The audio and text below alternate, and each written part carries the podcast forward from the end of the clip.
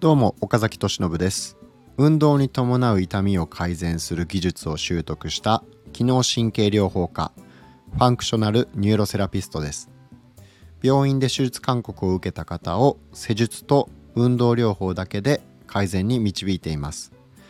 あなたはこのチャンネルを聞くことで動かすと関節や腰が痛い思い通りに動けない自由に歩けない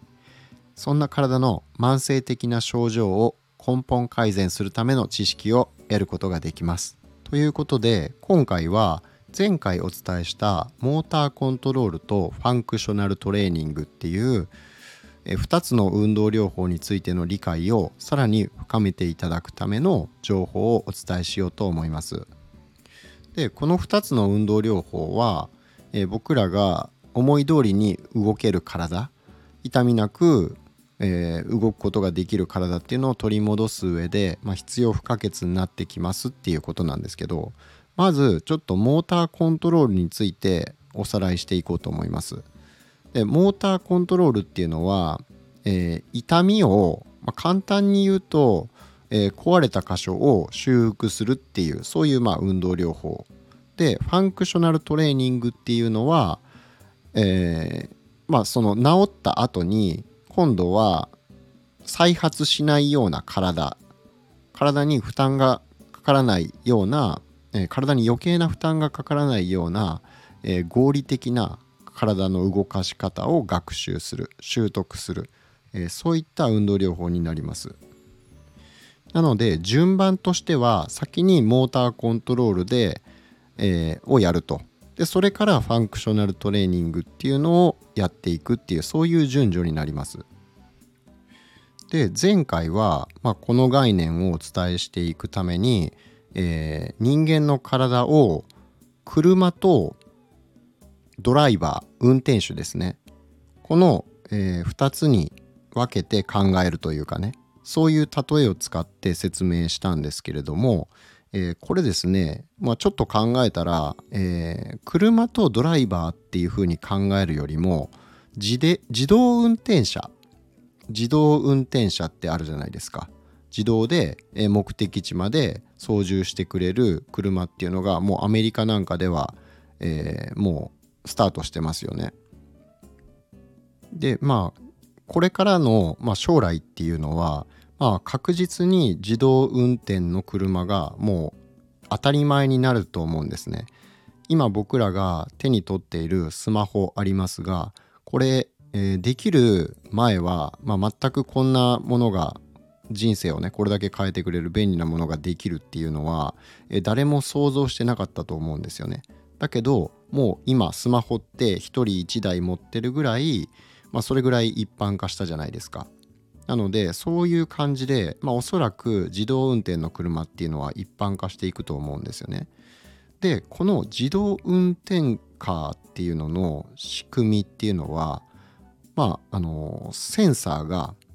山ほど、えー、車の至る所に設置されてるわけですね。で、えー、そういう自動で点検だとか制御するシステムっていうのがあってえー、そのシステムが正常に働くことによって、えー、目的地まで到着することができる安全に運転してたどり着くことができるっていうそういうものになってますね。この自動運転カーが目的の場所まで、えー、ここに連れて行ってくださいって入力したらそこにたどり着くのに最適なルートを導き出して、えー、いろんなその時のえー、外の情報ですね。風がどれぐらい吹いてるかとか、えー、車線が今どこ走ってるかとかっていうのを、えー、全て情報を整理した上で、えー、目的の場所までこう誘導してくれるわけですね。送ってくれるわけですよね。でこれっていうのは僕らが、えー、目的の動作やりたい動作を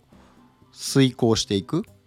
実行していくっていうのと、まあ、すごくその仕組みが似てるんですよね。なのでこれを使って例え話をしていくと、まあ、より理解を深めることができるんじゃないかなと思います。でまあじゃあどういうことなのかってところなんですけどまず、えー、動かすと痛いっていう状態があるじゃないですか。これは、えー、自動運転カーとそれを制御してる、えー、システムですね。これに例えた時に、えどこに問題があるかっていうところなんですけど、え一つは構造自体に問題があるパターンですね。車が、えー、まあ、事故なんかを想像してもらったら分かりやすいと思うんですけど事故とか、まあ、あと転んだとか、えー、なんか包丁で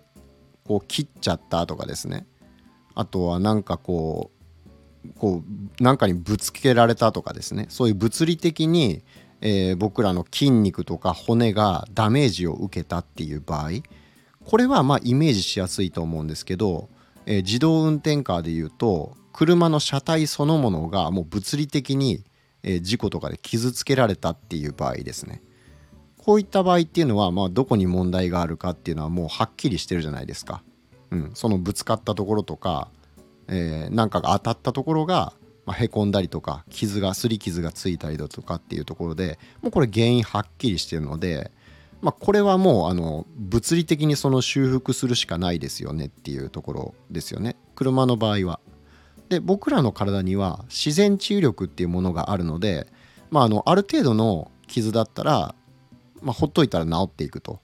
いうことになるんですけど、まあ、そこはねちょっと車と、えー、人間の体のやっぱ一番の違いっていうとこなんです。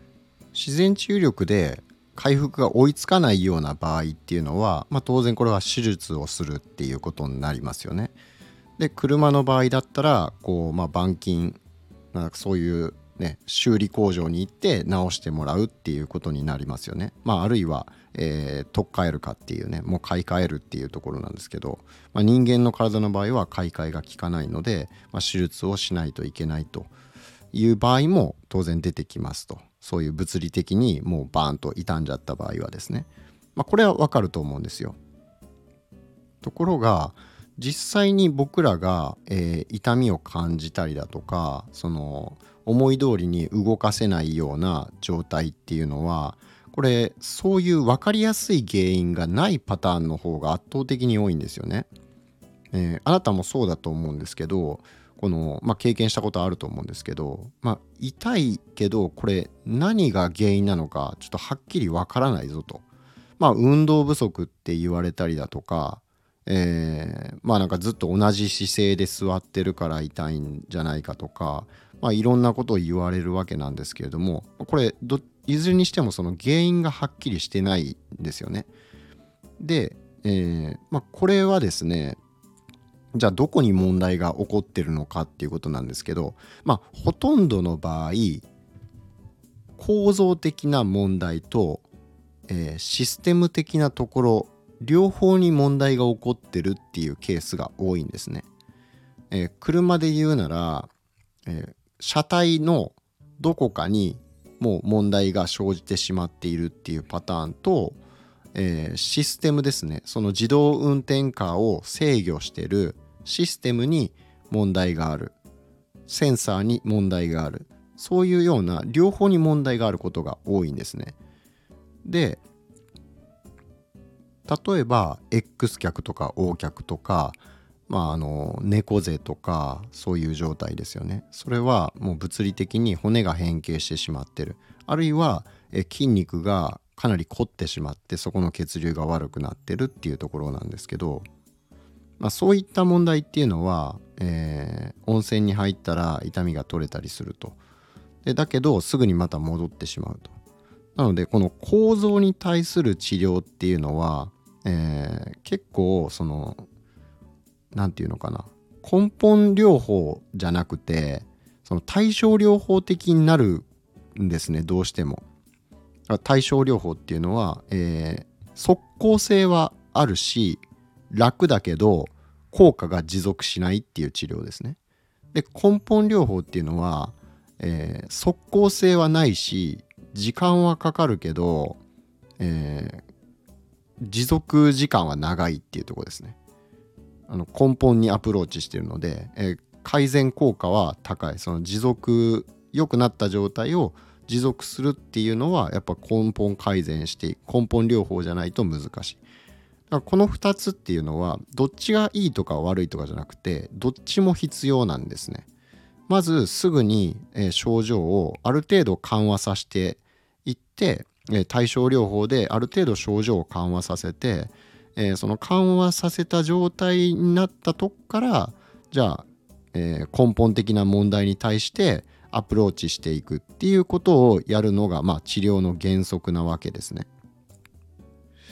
じゃあなんでこの構造的な部分にそもそも問題が起こったのかっていうところなんですよね。なんで変形とか筋肉のこりとかそういった状態になってしまったのかっていうところなんですけどこれが、えー、システム的な問題っていうことなんですよ。え自動運転カーでいうとあの車体とか車体のどっかの部品が傷んでるっていう要素だけじゃなくて、えー、センサーに問題があるっていうことなんですよね。そこの、えー、問題箇所を発見してくれる今車がどういう状態になってるのかっていうのを、えー、感じ取ってそれを車を全体を制御してる、まあ、人間っていうと脳みそみたいなところですね、えー、中央処理装置とかって言ったりしますけどそういうその、まあ、中心部ですね。システムを制御してる。そこにセンサーから、えー、情報が届くわけですよ。今この部分はこういう状態です。正常に機能してますよっていう情報とかですね。その情報をもとに、えー、車があなるほど。今こういう状態なんだな。外の状態はこうなんだな。中の状態はこうなんだな、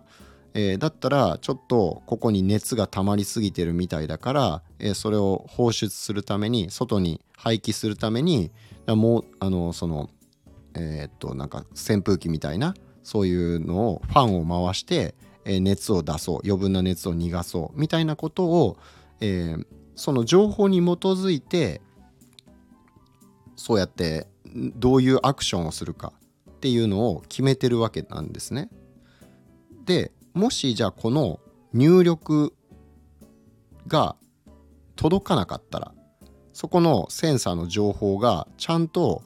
えー、いかなかったらどうなってしまうかっていうと、まあ、これが問題が起こってくるわけです。どうなってしまうかっていうと例えばセンサーが誤作動を起こしている場合、えー、間違った情報を伝えてしまうみたいなことが起こるわけですよね。そしたらその脳は、まあ、その制御してるシステムは間違った情報をもとに判断してこういうふうに動きなさいっていうふうに命令を出すわけなので、まあ、当然その本来起こってはいけないような挙動をしたりだとかっていうのが起こってくるわけですね。でじゃあセンサーが誤作動を起こしてるんじゃなくてもうそもそもセンサーの感度自体がもう古くなって、えー、悪くなってる場合ですね。そしたら正しくそれもそれはそれで正しく情報が届かないわけなんですよね脳に。感度が悪くなってるんで。そしたらうーんと今これどういう状態になっとんかようわからんぞと。いうことでちょっとその制御してるシステムとしてはうーんこれはちょっとまずいぞと。なんかあのアラームを出そうかみたいな。ここに問題があるって知らせないといけないぞっていうことになるわけですね。そうすると、えー、そこに警告ランプを灯したりだとか、えー、警報の音を鳴らしたりだとかするわけですね。で無理やりそれでも動かそうとするもんならさらにより大きい音を出していやちょっとここに今問題があるんですよっていうのを教えてくれると。でそれが僕らのあの動かす時の痛みみたいな痛みとか、えー、あとは動かせないっていう状態がそんな風に表現されてるっていうことなんですよ。なのでこの警告ランプとか、まあ、警報っていうのがもうちょっと目障りだからもう消してしまおうということでパチッと消したとしますよね。それは、まあ、例えば痛み止めの薬だったりとか、まあ、湿布薬とかそういうもののイメージなんですけど。じゃあそれであよかったよかった。警告ランプ消えた。警報が止まったと。よかったよかった。これで一件落着。ってわけないですよね。全然その本質的なそのセンサーの感度が悪くなってるだとか、えー、センサーの誤作動を起こしてるだとかそういった問題が起こってる場合全然そのその警告ランプとかを消したところでまた鳴るに決まってるじゃないですか。なんでかっていうとそこに問題が起きてますよっていうことを、え、脳が知らせてくれてるからなんですよね体を守るために。じゃあ、えー、本当にこの問題を解決しようと思ったらこのセンサーを、えー、変えていくセンサーにアプローチしていくしかないわけなんですよね。じゃあどうやってセンサーを改善していくかっていうことなんですけど、えー、これはまあ自動運転カーで例えるとそのセンサーを新しいものに、えー、変えるっていうことですね。アップデートしていくっていうことです。あの直接センサーをあのブチッと取って新しいのブチッと足すみたいなことは、えー、これはできないので、えー、そのセンサーを新しいものに、えー、アップデートしていくっていうことなんですね。でじゃあそのアップデートっていうのはどうやったらいいのかっていうことなんですけど、えこれはまあプログラマーとかが実際にやるわけですよねその仕事を。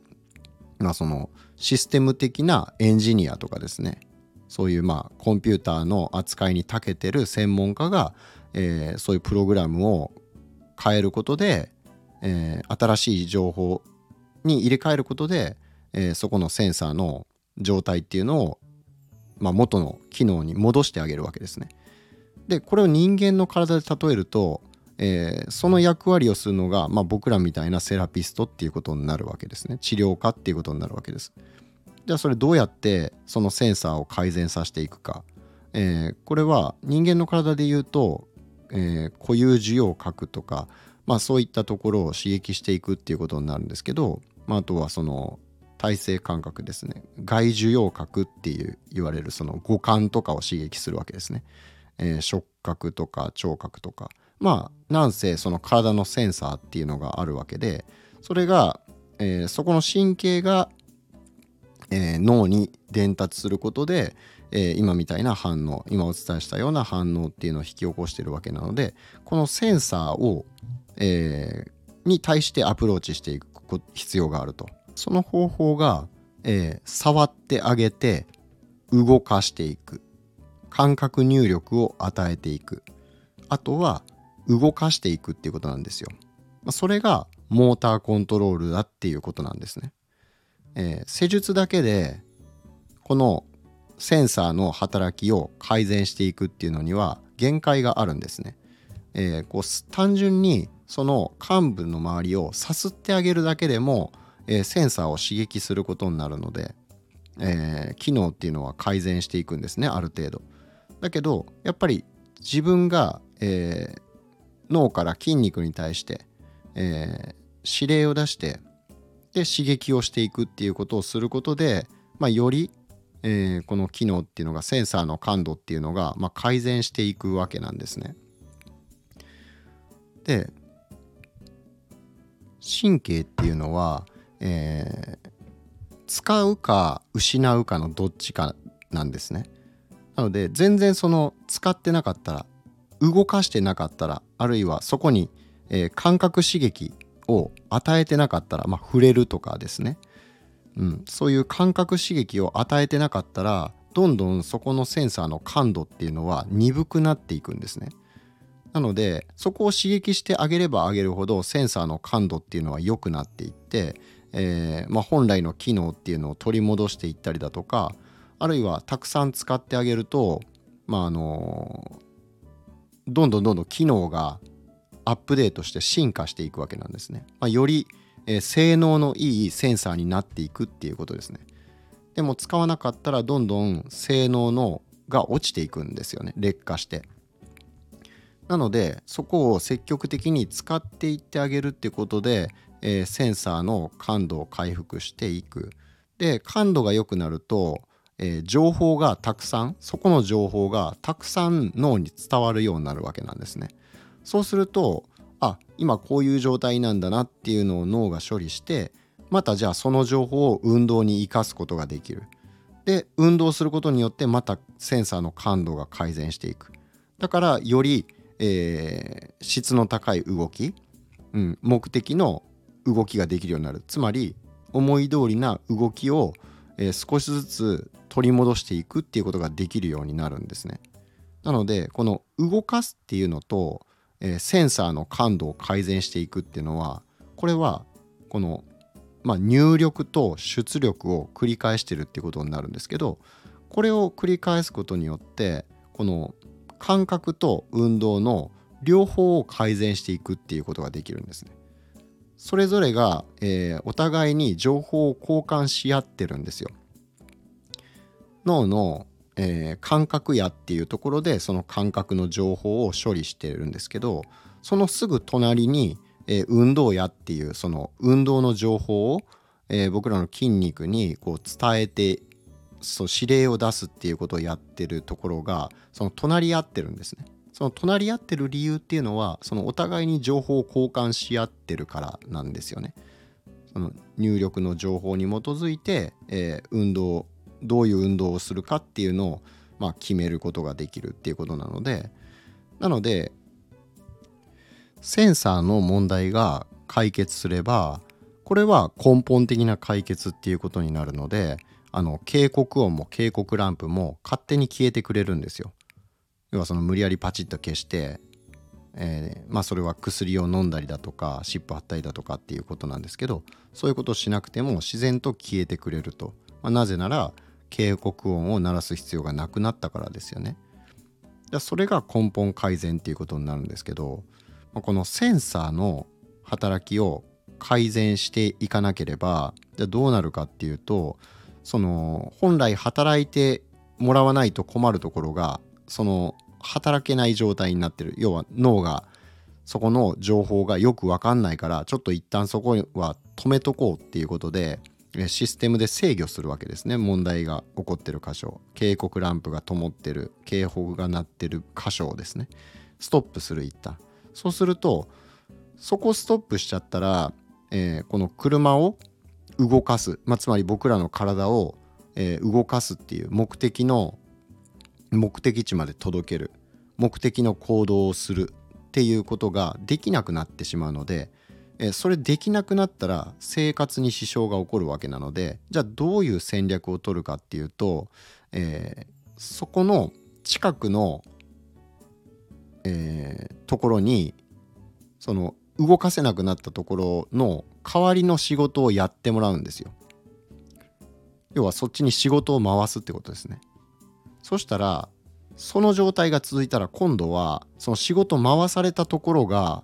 えー、しばらくの間は、まあ、なんとか耐えられるわけですよその仕事量に。だけど今度はそこが疲れてきちゃって今度はそこがダメになるわけですね。そこに、えー、警告ランプがまた灯って警報が鳴ってっていうことが起こるわけです。これが、えー、僕らの体で起こってるんですよ。具体的に言うと肩甲骨がもうえー、全然動かしてないのでガチガチに、えーまあ、センサーの感度が悪くなったから脳はちょっとそこを、えー、まあ働きを制御しようっていうことで緊張させるわけですね。そうするとじゃあそこのそこが動かなくなったもんだから、え、じゃあその近くにあるまあうんと背中のね部分とかが代わりの働きをするわけなので、えー、そこがまた痛くなると。背中が痛くなるみたいなことが起こったりだとか、えあるいはこの手を上げた時に、ま肩甲骨が動かないわけなので動かないけど無理やり上げるっていうところで、えー、骨が、えー、この肩の関節のところの骨同士が、まぶつかっちゃったりしてそこに構造的な、えー、ダメージがどんどんどんどん溜まっていってそこに炎症が起きてしまうっていう今度それが構造の問題として、え起こってくるというようなことが起こるわけなんですね。なのでどっか一つに問題が起こるその動かないっていう問題が起こってしまうと上手に使えてないっていう、えー、まあ、センサーの感度が悪くなってるってことが起こるとどんどんその問題が、えー、他の隣接したところとかに波及していくっていうことなんですよ。そうするとじゃあ問題が、えー、またどんどんどんどん他のところにも広がっていくわけですね。っていうのであちこちが痛くなってくると、まあ、そういうことになってるわけなんです。で X 脚とか、まあ、O 脚とか猫背とかも結局これ筋肉が緊張したことによって、えー、骨が骨っていうのは筋肉がに引っ張られてるわけですからねあの筋肉っていうのは骨に付着してるのでなので硬くなるとギューッとこう引っ張るわけです骨を。でそれがずっと長時間長期間続くとあの骨が変形していくっていうことなんですよ筋肉に引っ張られて。緊張した筋肉にギューッと引っ張られることによって、えー、骨が変形していくっていうことなのでそのこの筋肉の緊張を取らなきゃっていうことなんですけどその手段として、まあ、温泉入ったりだとかまあなんかいろいろこうするわけじゃないですか。ででも筋肉ほぐれてもまた筋肉硬くなっちゃうわけじゃないですか。でそういう構造の問題っていうのは結局そのセンサーの問題っていうところに根本的な、えー、トラブルが起きてるわけなのでそれを解消してあげることで自然と、ま、筋肉を緊張させる必要がなくなるから、えー、痛みが解消していくと。でそのセンサーの感度を良くしていくっていうのがそのモーターコントロールっていう運動療法の役割ですよっていうことなんですよ。まあ、これをきちんと理解していただくとなんで施術だけで痛みを根本改善することができないのかあの運動障害だったりとかこのまあ動かす時の痛みとか、まあ、そういったものを改善するのに施術だけでそれができない理由っていうのが、まあ、ここにあるわけです。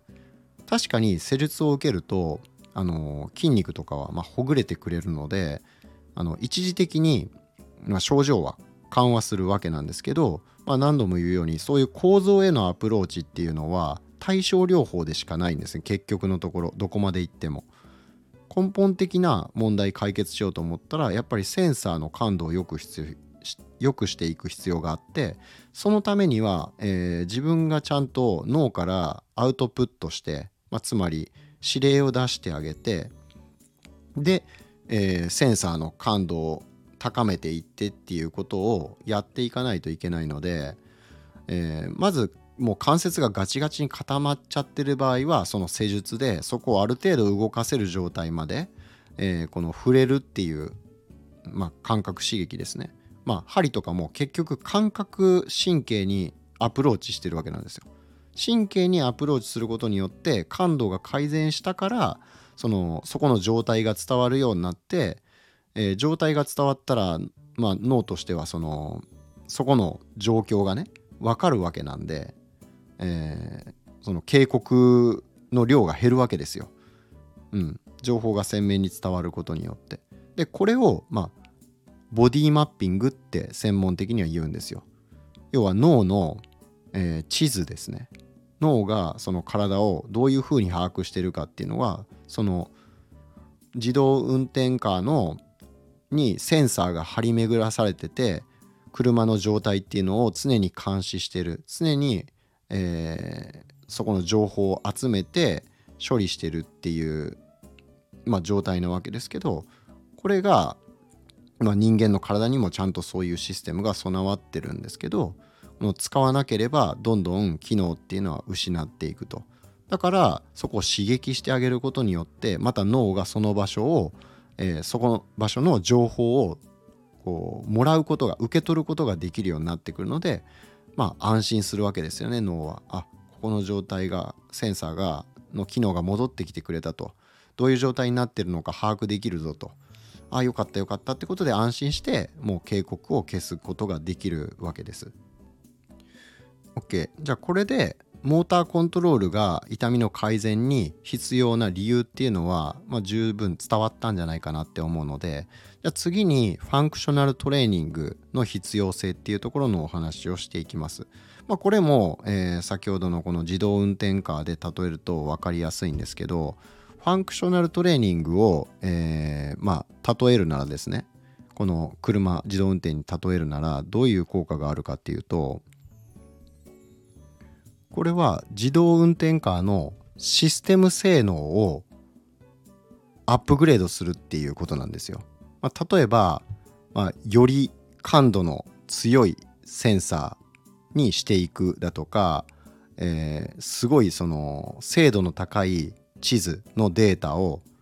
導入するとか、まあ、そういうことですね。それをやると、まあ、車の運転っていうのがよりスムーズで効率的になるわけですよね。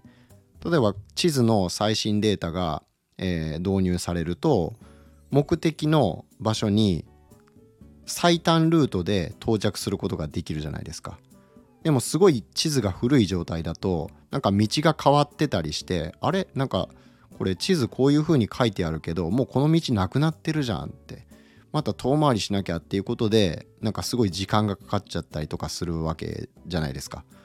でそれはその目的地にたどり着くっていうのは僕らの体で言うと目的の行動を、えー、やるっていうことなんですよ。要は歩くだとか物を取るだとか手を上に上げるだとかそういう動作、うん、これをスムーズにできるようにするのが、えー、ファンクショナルトレーニングの役割っていうことなんですよ。なのでモーターコントロールはその問題箇所を修復してその車の故障とかを、えー、直すと。で自動運転の基本的な機能っていうのを回復させるプロセスなんですよ。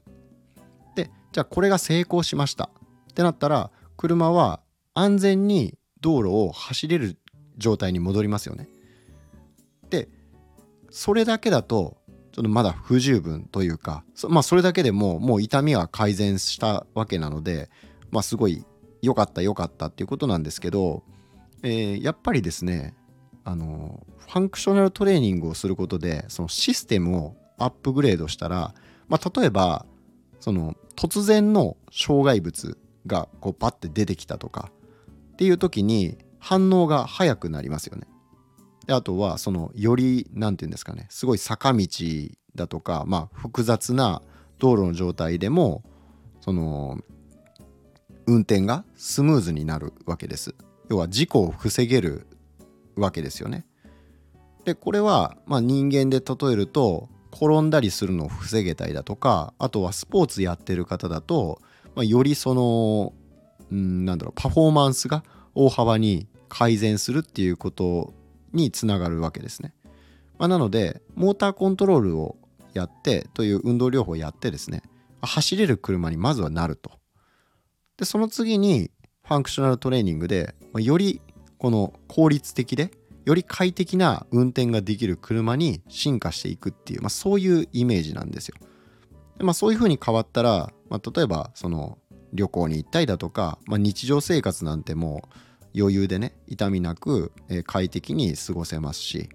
まあ安全で快適に過ごせるっていうのはもう日常生活の質をねこう高めてくれるじゃないですか。なので、まあ、僕はこの健康でいたい方もう全ての人にとってこの痛みを抱えている方はもちろんなんですけど全ての方にこのモーターコントロールとファンクショナルトレーニングっていうのは、えー、もうその概念をまずは知ってほしいなって思ってるんですよ。まあ、今痛みが全然ないよっていう方も結構このモーターコントロールって検査もできるんですよ。要は車で言うとどこに問題があるかなっていうのをこうなんか点検するみたいなイメージですね。うん、それができるので、まあ、それで問題箇所が、まあ、今は痛みが出てないけど痛みが起こるいつ痛みが起こってもおかしくないなみたいな状態の方もいるわけなんですよ。まあ、そういう問題を早期に発見して、まあ、その改善していくっていうのはモーターコントロールでやってでじゃああよかったとあの正常な動きを取り戻しましたねってなったらじゃあそっからそのまたね使わないと、えー、神経っていうのはセンサーの感度っていうのは悪くなるって話しましたけどもう使うか、えー、どんどんアップグレードして新しいものにしていくかもしくは性能が落ちていくかのもうどっちかしかないわけなので使わないとどんどん落ちていくと。だったらそれは何か問題が起こった時に、えー、まあ、大変なことになるわけですね。大事故につながるかもしれない。っていうことなのでじゃそれを防ぐためにはやっぱこのファンクショナルトレーニングっていうのを次の段階としてやっていくと。でこれによってまああのすごい快適な状態を維持することができるわけです。年をとっても。まあこれイメージのところで言うとモーターコントロールはその借金返済みたいなイメージなんですよ。僕の中で。あの痛みが出るとかその慢性痛に変わってしまうっていうその慢性的な症状が変わってしまうっていうのはその突然こうパッとそのなんか事故みたいな感じでバーンってぶつけられたからいたんだとかじゃなくてちょっとずつちょっとずつそのダメージが蓄積したしていった結果としてそういうことになってるわけなんですよね。全然その点検してないだとかね。うん、でそういうことがそういう生活習慣が要は響いてるっていう話なのでこれはイメージ的にはどんどんあの借金してる状態なんですよ。マイナスになっていってるっていう負債が膨らんでいってるっていう状態なんですね。なので、まあ、一刻も早くこの借金状態を、えー、終わらせるために、まあ、モーターコントロールをやると。でそれで借金が返済できましたやったってなったらじゃあそっから先はそのファンクショナルトレーニングによって貯金をしていくっていう、まあ、そういうイメージですね。だからマイナスからゼロに引き上げるのがモーターコントロール。で、ゼロからプラスに行くのがファンクショナルトレーニング。まあ、そういうイメージを持っていただくと、まあ、かなり分かりやすいんじゃないかなということですね。あの、まあ、車の性能をね、良くしていくっていうのは大事なことじゃないですか。でも、まずは、この警告ランプが灯ってるところ、あるいは灯りそうなところ、体に違和感がもう出て思い通りにもう動かないところを認識してるともしそうであればまずその状態を改善するそれから、えー、筋トレをするなりしてそのまあ強化していくっていうのはいいんですけど、まあ、この順番を間違えないようにするっていうのが結構大事ですっていう話ですね。で今ですねここまでお伝えしたことの中でこの年を取るその時間軸ですね老化っていう要素は今の今までの話では出てきてないんですけどここにさらにその老化っていう要素も絡んでくるわけなんですよ、まあ、つまりその年を取ることによってセンサーの感度が鈍くなったりだとかその情報がちゃんと脳に届いてもそれをこう処理するスピードが落ちたりだとかしてしまうわけですね。なので思い通りに動くことができなくなったりだとかもうそのもう構造的に筋肉の量が減ったりだとか関節が硬くなったりとかですね、まあ、そういったことが起こってくると。なのであの、まあ、この年を取るっていうことはこれはもう絶対避けられないんですけどこれもまあ、モーターコントロールをすることによってその問題箇所は修復することできますしファンショナファンクショナルトレーニングでそのシステムの性能をアップグレードしてその車が車の劣化を防ぐっていうことをができるわけですよ。要はそんな風にその運動療法をやってる人っていうのはあの定期的にメンテナンスしてるようなもんなんですよね。まあ、運動療法やったりだとかまあ、僕らみたいなその専門家の施術を受けるだとかそういったことを、まあ、そのそういう時間を投資したりだとかお金を投資するっていうことをやってる方は、まあ、これはあのこの体のセンサーだったりとかその構造的な部分ですねを、まあ、あのアップグレードしていってより良いものに変えていくっていうこととかを、まあ、あとは古くなるのを防ぐっていうことをやってるわけなので、まあ、当然健康な状態を維持できるわけですよ。ということでまとめると借金返済するのがモーターコントロールで貯金をするのがファンクショナルトレーニングですと。